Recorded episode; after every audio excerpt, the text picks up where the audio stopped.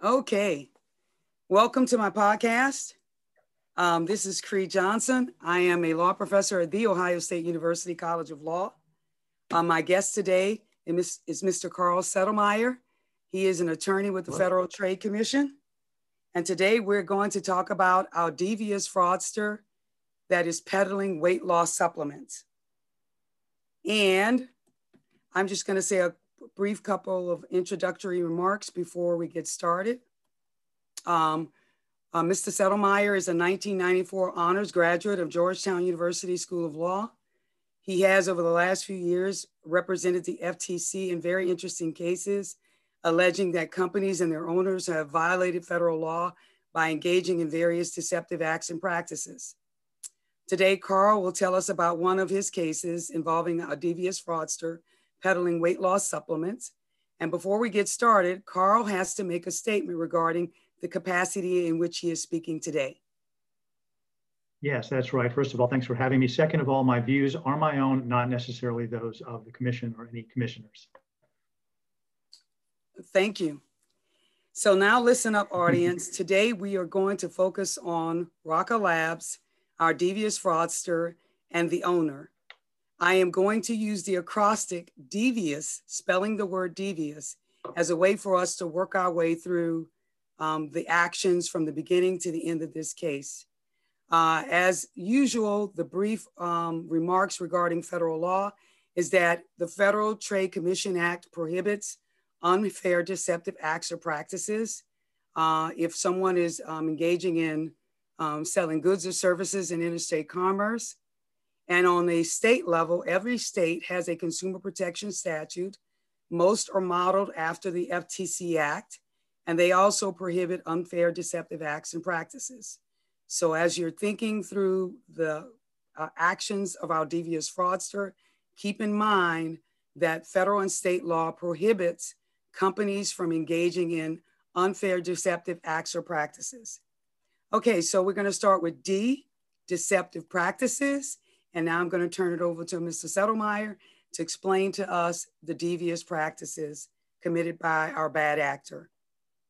Sure. So back in uh, 2015, the FTC sued a company called Roca Labs and its owner, a man named Don Juravin, for basically deceptive weight loss claims made about their product known as the Roca Labs formula and uh, the Roca Labs anti-cravings uh, uh, product, which were basically dietary supplements that were in the form of powders that you would buy for $480 um, as a kind of entry level price for a package of, of these products.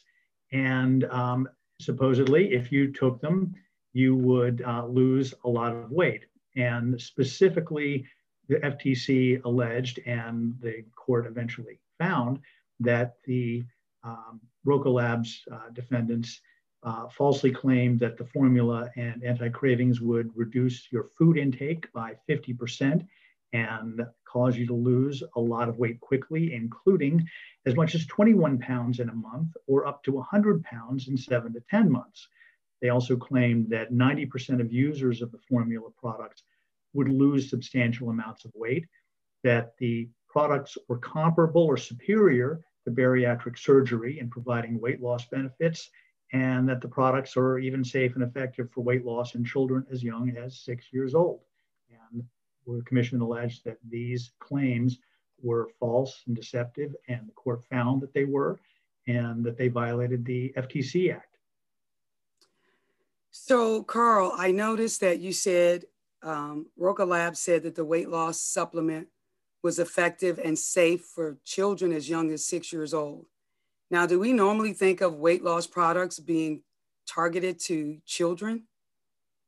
Well, it's not something that's that's common in our experience, and the um, you know the the typical scenario where you know products are being sold uh, to be you know, effective for kids. I mean, it's the, the parents who are being targeted. I mean, so this isn't like a kid advertising type of issue. It is more of a parent advertising type of issue. But a lot of parents who, um, you know, obviously anybody who's got you know a weight issue is going to be um, um, you know, concerned that, that they want to, you know, do the right thing for their own health. And certainly if they feel like their kids are um, having uh, problems with their weight, they want to try to try to help out their kids. So, um, you know, the, the proof of effectiveness for um, these products for kids was um, uh, basically as non-existent as it was for uh, for adults. Okay, so that takes us to the next part, which is E stands for exploiting consumers' lack of knowledge.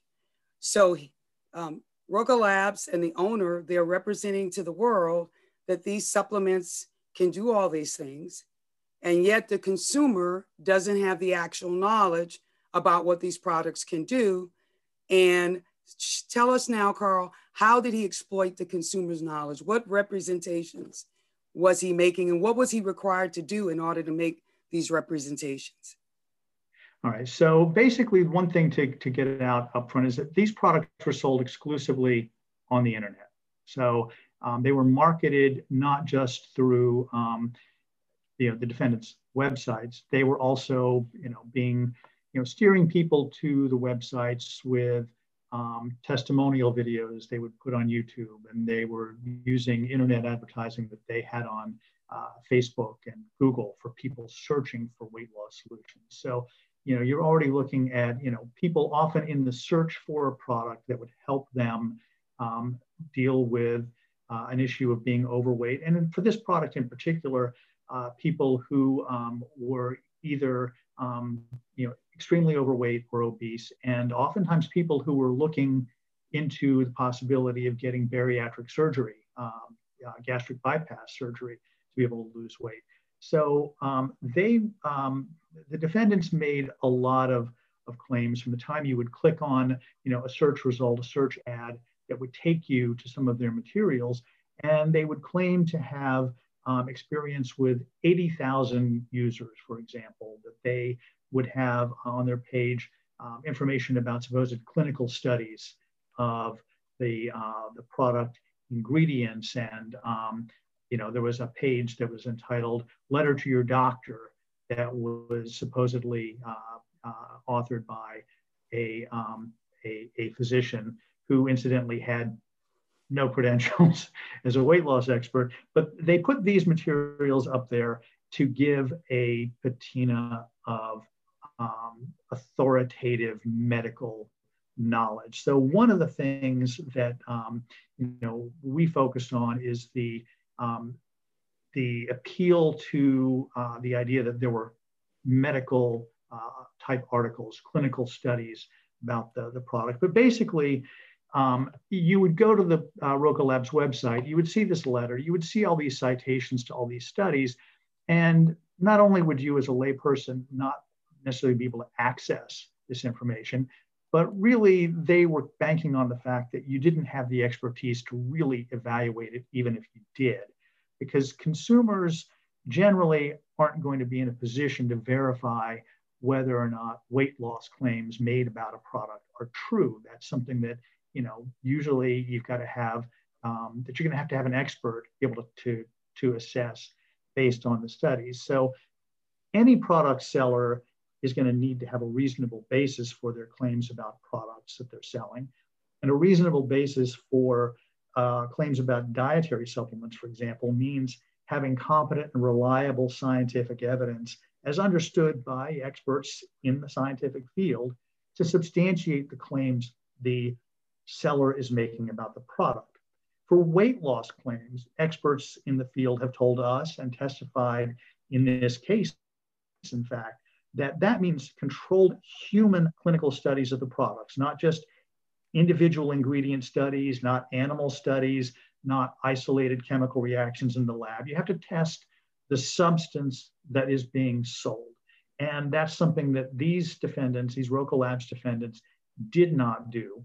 So all the claims they were making for weight loss were based on um, the defendants' marketing, um, what they wanted people to believe, and you know to the extent they could backfilled with anecdotal evidence that people might have um, submitted to them in the form of, uh, of videos and whatnot but none of that would be substantiation in a scientific sense for uh, the weight loss claims that they were making about the product.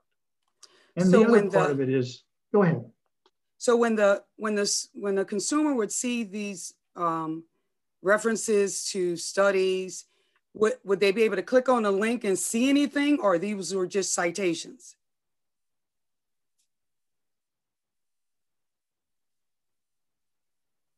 Basically, no, it's just citations they'd have. So you could probably Google up some, if you don't have the, um, the scientific background that the seller of the product making claims about it is supposed to have, you might think, oh, well, this one ingredient in one study showed there was some, uh, some weight loss. And you might think you can sort of look at that and, and get a feel for it. But really, the overall you know, misrepresentation was that this was effective.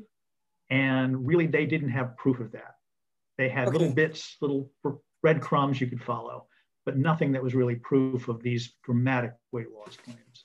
The other big selling point they had is they tried to liken this product, this particular, you know, these bags of, of uh, what were essentially dietary fibers that you could, you know, essentially buy for a lot less money if you're interested uh, from um, other places, you know, online. If you wanted to buy, you know, say glucomannan or other things that are, you know, dietary fibers, you could buy those and, you know, not spend $480.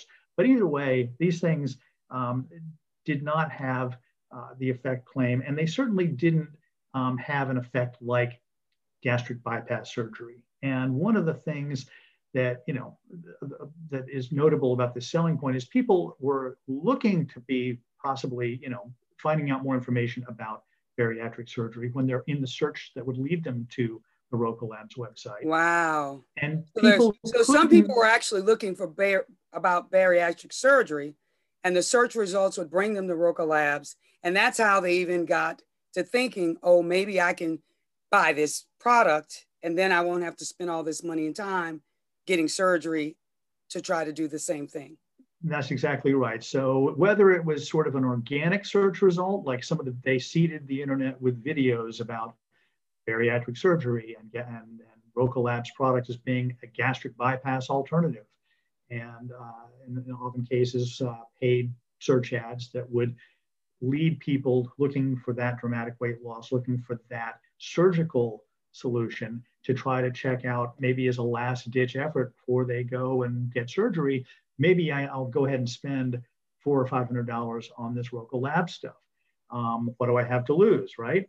Um, well, you had five hundred dollars to lose, and and you know you were using a, a, treatment that wouldn't be effective for what you were, were looking for it to do. And you know, in addition to referring to the products as gastric bypass no surgery and gastric bypass alternative to emphasize this possibility of weight loss comparable to bariatric surgery, um, they would um, claim that the that the powder that you would you would buy, you'd scoop out this this powder into into some water, you'd mix it up, and if you put it in the refrigerator overnight, it would be more gelatinous, or you could just drink it and they claimed that this formula would stay in your stomach for 10 to 16 hours and that it would effectively limit your stomach volume in a way similar to like a temporary gastric bypass procedure and that this would force you in effect to eat less. And in fact this you know um, mixture of fibers wouldn't stay in your body any longer than an ordinary meal would and what really Roca Labs is trying to do is trick people into thinking that this product is doing something when really you're just eating less and losing weight. It's the same, and the formula had nothing to do with it. It was just really all uh, a way of psychologically gaming the consumer into um, thinking that there was a result that was happening because of the formula, but really it was because they didn't eat something if they did get any weight loss. That's right. Wow. Okay, so so now we just finished up the E in devious. Now we're moving on to V, victimizing vulnerable consumers. And uh, um, Carl has already alluded to um, victimization because these are folks who are sometimes very obese. Um, and so elaborate further based on maybe some summaries from victim complaints. How were they vulnerable to fall for this supplement to believe it could do what it actually could not do? Right. So there were, you know, a lot of uh, uh, consumer uh, complaints, and there were, you know, a lot of people who, you know, talked about the fact that they were, um, you know, searching for something that would, you know, help them to overcome, you know, long-term weight issues. People who had tried all kinds of other things and were not having the success they wanted and you know that's why many of them were contemplating you know getting gastric you know bypass surgery and trying to do research on that and the the victimization was you know um, to the tune of 25 million dollars from wow. um, tens of thousands of consumers over the course of say we looked principally at the period between 2010 and 2015 when we went in and got the um, the false uh, advertising they were doing uh, shut down and the um, you know the, the customers who you know gave us de- declarations to, to testify you know talked about the the fact that you know they were you know um, trying to be optimistic about the product and they were trying to be um, um, you know open to trying something new but really it was just um, um, they were being set up to be uh, exploited and have their money taken Wow. And $480 for the basic package. How long did that last? Was that a, was that supposed to last 30 days supply? That was, I think, a 30 to 60 day supply. I mean, there were different packages you could buy. And one of the things that, um, uh, you know, the, the, company would do is they had a, you know, series of, of steps in the online purchasing process. And you needed to talk about how much weight you wanted to lose. And they would make recommendations about how much of the product you should buy. I mean, people were spending, you know, much more than the $480 in many cases. Oftentimes they were spending, you know, 700 or $1,000. Wow. And um, were, you know, getting, you know, a very nicely packaged, I will have to give them some credit. They had a very nicely packaged box of the, uh, um, these bags of the formula. They would have, uh, um, you know, containers to mix up the formula and scoops. And it was in nice little uh, nice little uh, baggies with um, uh, sort of a mesh uh, around uh, some of these uh, these products. So um, they they spared no expense on on the packaging, um, but they certainly spared expense on the science behind what they were claiming it could do. Wow, I like the way you said that. Okay, so we get we get to the next letter in devious, right? And we get I noticed that with all sorts of consumer fraud, the tendency is for the companies and their owners to inflate their credentials, inflate their knowledge, inflate their experience uh, as a way to persuade the customer that they um, basically have the expertise so that you feel confident that the product or service will do what they say can be accomplished. Right, and the, the Roca Labs folks did this in uh, multiple ways to a fairly well. So most of their advertising you would see once you got to the site was images and, um, and videos of people. Um, usually there were two or three principal you know, actors who would appear in these videos. These are not medical professionals, but they had on lab coats and they would talk about, uh, of course, Roca Labs. It has labs right there in the name. Sounds very scientific. Yes, the, it does. Um, the logo, you know, would would uh, uh, and, and the, the the typography. They would have a caduceus, that little symbol with the two snakes on it that you see uh, for pharmacies and doctors' offices, so connoting medical um, expertise. They had the web page that was um, uh, authored by a um, a physician, or I guess now former physician, but that's a whole other long story we won't get into. But basically, talking about how um, uh, you know the scientific studies that uh, were being relied on, and there were other more you know, subtle ways, the whole process made you feel like this was um, a, a medical type of transaction with a company that was a laboratory, with a company that was um, not just uh, an online, you know, uh, marketing um, uh, thing run out of, you know, basically people's homes, a warehouse. Uh, you know, this is this is not really a, a, a, lab in any any true sense. So, um, one of the things they would have you do is type up, um, type in um, information into a health questionnaire or health application to see if you qualified to buy the product.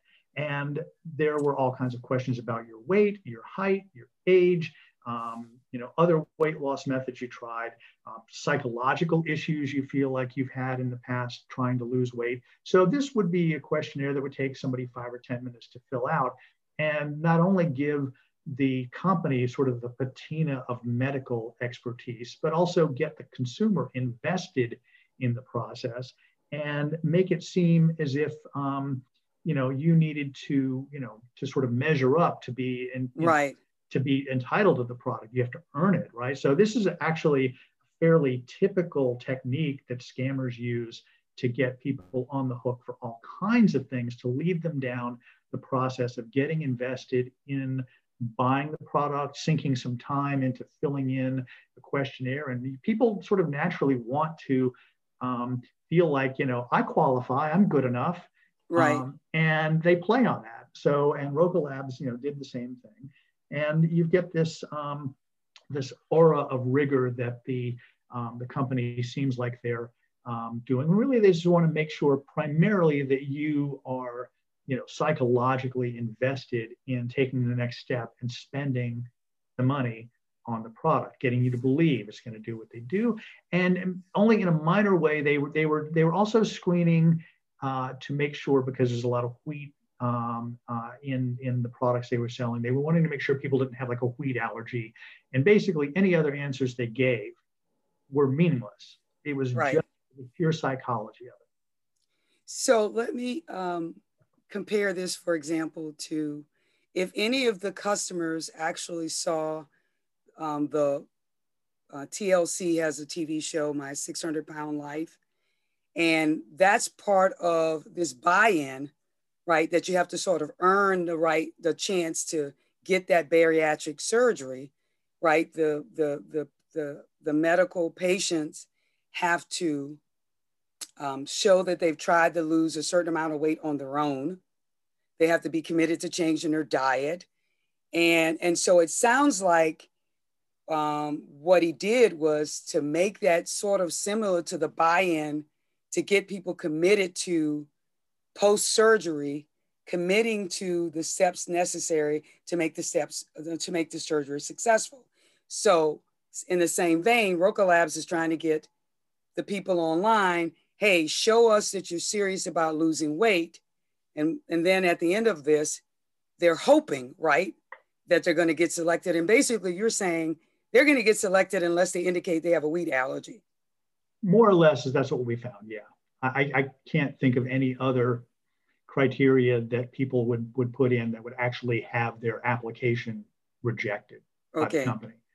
Uh, your credit card wouldn't go through, it would get rejected. Right. But uh, But no other reason other than your wheat allergy. Okay. I, I don't think so. I, I, I, could be wrong, but I'm pretty sure that was the only thing that was uh, keeping somebody from, from purchasing. Um, the letter to your doctor page, you know, again, this is something that is, you know, a, a way to get you to believe there is science behind the claims of weight loss and science backing up um, what's been done. And all these different studies, if you don't know better, may give you the impression, um, and it wouldn't be your fault if you're not a medical expert or weight loss expert and you, you know, sort of misinterpret the, um, the, the presence and the listing of these studies on the page. That's the entire game that the seller in these type of cases are, are doing is to show you some sort of study. And it may have been a real study, but it right. may have been on something else or it may have been tested for some other effect, or maybe even the study is of the product, but it doesn't really show what's being claimed. You sort That's of, right. by the time you've sort of seen the claims and you sort of get to what's in the study, you know, there may be some, you know, I mean, it's not uncommon for there to be a very limited, uh, you know, uh, unblinded uh, human study where they get a few dozen people to take a product for a few weeks. And, you know, of course, they feel like it did something. So there could be some results that are consistent with that.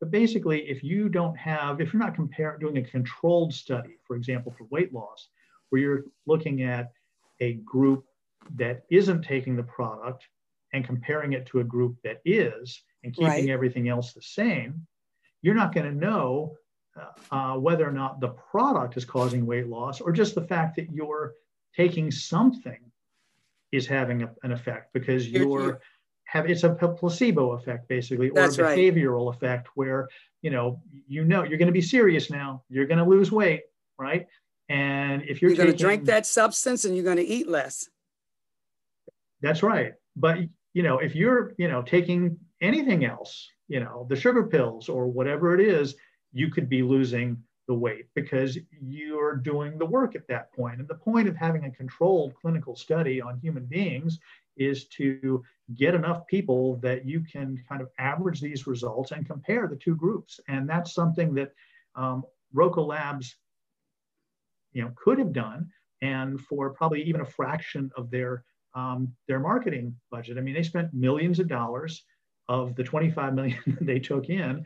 Um, Seven million went to the owner ultimately, um, but there was probably, um, um, you know, there was millions of dollars spent on internet advertising and if they wanted to do a you know legitimate job of trying to find out what cause, what, what effects, uh, weight loss effects their product would cause, they could have done a clinical trial for, you know, probably a couple hundred thousand dollars, but that's something a product seller trying to sell weight loss uh, supplements all across the country would be well able to and should be prepared to do rather than just making stuff up. Right. Okay, so let's recap what we've covered so far. So we've got D stands for deceptive practices, E stands for exploiting the consumer's lack of knowledge, V stands for victimizing the vulnerable, I stands for inflate their credentials, their knowledge, their experience. And now we get to O, obscuring the truth. And Roca Labs was very good at obscuring the truth. And Carl, tell us how did they do that? Well, they did that in a number of ways. I would say, oh, in this case, doesn't just mean obscuring, it means, oh my, because they did some uh, really uh, uh, interesting techniques to, to obscure the truth. First of all, they had um, testimonials on their website that were by people who were paid actors who were reading from scripts talking about weight loss experiences that they themselves never had. And of course, these people are, you know, um, slender and attractive and, and um, and talking about what a great uh, uh, experience they had and what great success they had with the product. They also had a third party, apparently third party website um, that was basically made to look like it was objectively about bariatric surgery, different bariatric surgery techniques, um, featured all kinds of um, graphic images of, of uh, bariatric surgery procedures and um, did um, a lot that was was basically intended to by the website operators who were Roca Labs to make bariatric surgery looks scary and dangerous. Now I don't want to minimize the risks of any surgery, including wow. surgery, surgery, but um, they did their best to highlight what was gross and unpleasant about the process and the risks, which you know fine, that's their prerogative. But then they had a tab in the page that was about bariatric surgery alternatives. What's the bariatric surgery alternative they focused in on on this website? The Roca Labs formula. And they talked about, you know, they had testimonials on that page, never at all disclosing that this website was being run by Roca Labs and was designed to sell the Roca Labs formula. So all of these, you know, different aspects of, of, of this seemingly objective site were really, it was just a, a, front. This is just a shill to sell Roca Labs product.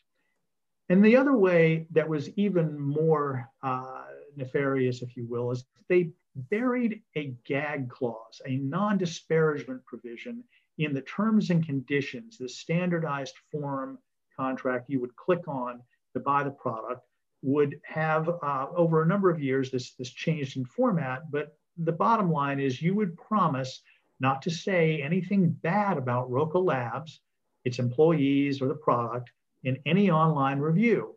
And if you did, you could be sued potentially for um, hundreds of thousands of dollars. And um, you could be charged, quote unquote, full price for the product which is, you know, well, you know, you've been looking at ads and looking at the web page that talks about $480 buried in the terms and conditions. It was a uh, full price was several thousand dollars because you were agreeing to this supposed discount uh, in exchange for um, your silence if uh, you didn't like the product. And there, um, um, you know, was no way anybody clicking through, you know, this this process of buying this product was clicking on the terms and conditions, seeing this, and let alone agreeing to this, you know, ridiculous um, uh, term.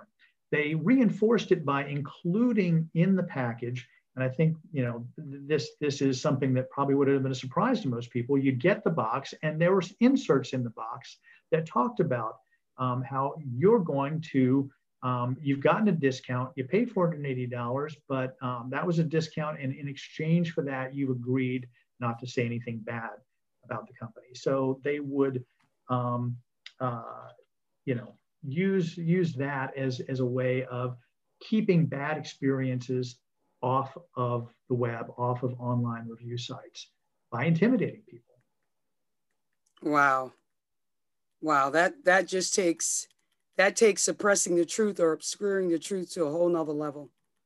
So we're going to talk about. Um, let's just stop for a second here, and tell the reader listeners about um, this new law uh, regarding those types of clauses. Just speak briefly about a law that probably most of our listeners are not aware of that's regarding. Right. So, go right. ahead. So this is the Consumer Review Fairness Act passed at the end of 2016, went into effect in 2017. And what it basically does is it bars companies from using um, non disparagement provisions, uh, provisions that prohibit or restrict the ability of, of individuals to um, write online reviews or imposes a penalty against people who write online reviews. Um, and putting those type of provisions in form contracts, which are going to be any contract that has standardized provisions that you don't have a meaningful opportunity to negotiate. And that's going to cover most things that are going to be online terms and conditions, or say, you know, a lot of times when a service uh, company shows up at your house, there'll be a multi-page, you know, um, uh, form contract with a bunch of fine print on the back. Um, those are the types of things that are classically going to be covered by the form contract um, definition. And essentially, if there's a provision in those that prohibits you from um, giving your honest opinion your, in an online review, that's going to be void. It's no good. They can't enforce that. And FTC can go after the company for, um, for violating that statute. So if you ever see um, these type of provisions in the form contract, do go to ftc.gov, go to our complaint form and type that in. And that helps us keep track of what companies that we might be able to go after for doing this, because usually we find this is something that's done to suppress the truth, suppressing reviews about people's bad experiences with the product. Companies never sue you for leaving a good review.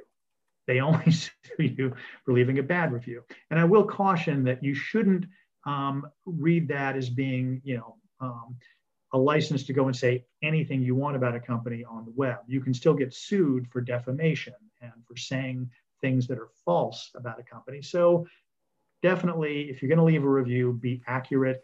And I'll always tell people take a step away from your computer before you hit post or send on any review and make sure you check your facts, take a deep breath, and that you're being uh, clear headed about what you're, you're writing before you start, you know, uh, going and and saying things about about a company because a lot of times they fight back. It gets ugly, and the truth is your your your best friend there. All right. Well, that's good information. All right. So, listeners, next we have you in devious, and that stands for underhandedly taking consumers' money. And here I want to add an addendum underhandedly taking and keeping consumers' money because these the, the, this gag clause was actually used as a way to try to keep the people's money. So when the consumers would complain online, tell us, Carl, what then happened to some of those consumers who nevertheless put negative reviews online?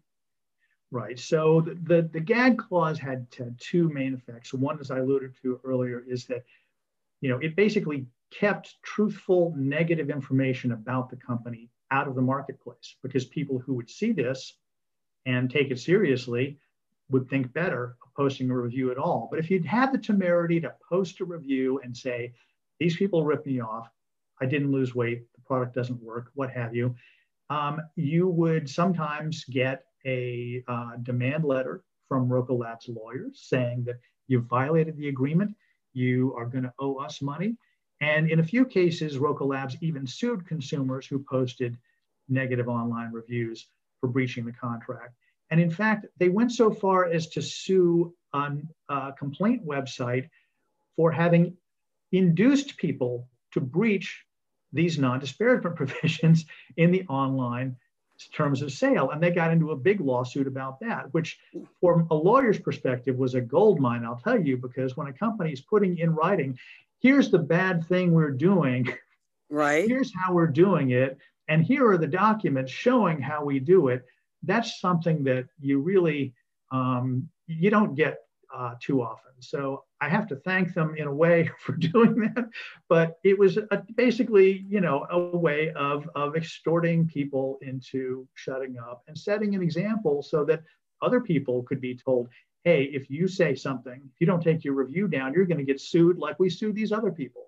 So right. it's definitely a, technique that uh, is is you know an underhanded way of of getting people to you know to, to stay silent and to um, to keep their their money.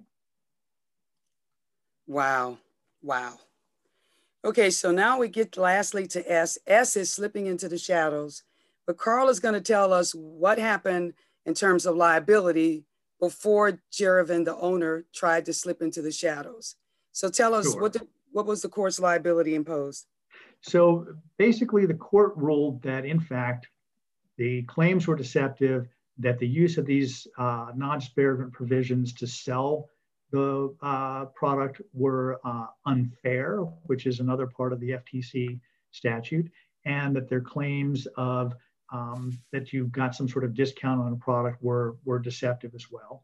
And as a result, the court uh, issued an injunction saying that they can't make these types of unsubstantiated claims advertising products in the future and that they can't um, use these gag clauses in the future and imposed a monetary judgment on the company and its owner of $25 million. Wow. All right, so that's that's a great result for consumers.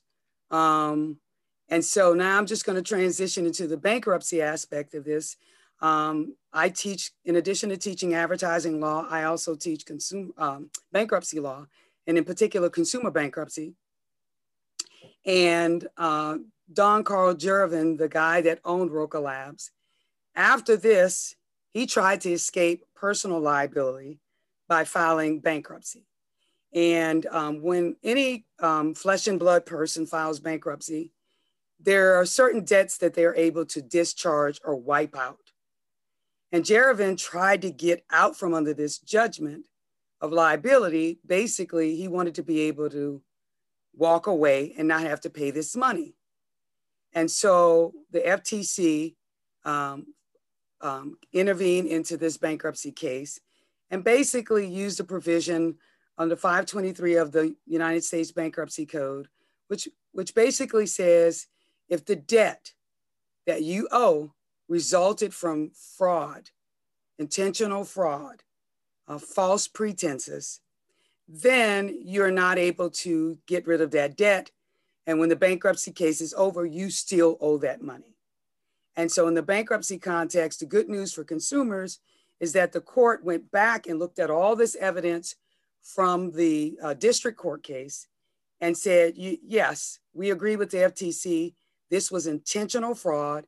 You intentionally engaged in deceptive acts to rip off people to the tune of $25 million.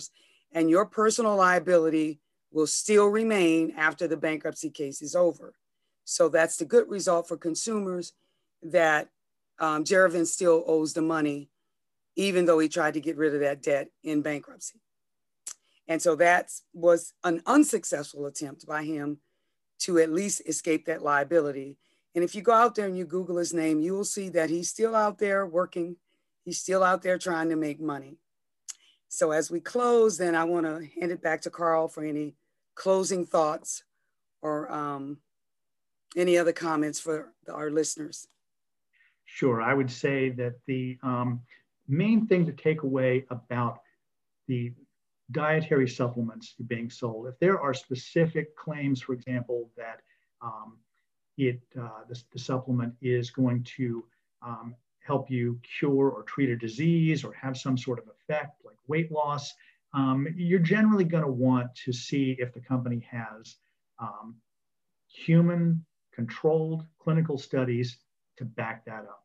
And if any company is trying to sell you something, particularly online, and there's some way in which the company is trying to get you to qualify to buy the product, that should send up a red flag. Um, if you've got any co- company that is trying to, before you even deal with them, shut you up and not leave a negative review or say anything bad about them, that should also be a red flag. Why would they do that, right?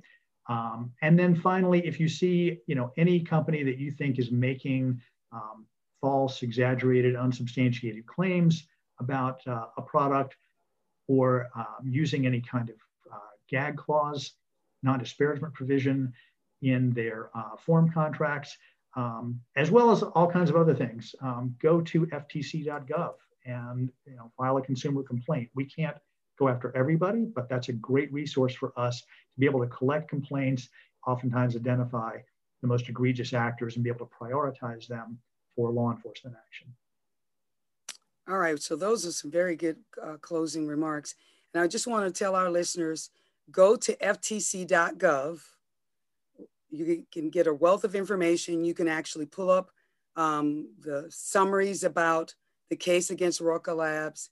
Um, you can also look at, there's various um, FTC warnings to consumers out there. There are ways to submit complaints. Also in your state. So uh, Carl just said a few minutes ago that the FTC can't go after every bad guy, but every state in the union has an attorney general, the office of the attorney general. Um, Washington, D.C. has an attorney general office. Uh, US territories they also have such an office. You can go to their websites and submit a complaint through their websites. And it's very important that you do that because this is a way for them to figure out whether or not somebody is engaged in behavior that's widespread and egregious enough that they should go after them to shut them down. So I want to thank Carl for his time and I hope everybody learned a lot. I'm going to uh, post uh, links to um, the FTC website about this particular devious fraudster. And I hope you enjoyed listening. And thank you again, Carl. Thank you for having me. Okay, bye bye now. Bye.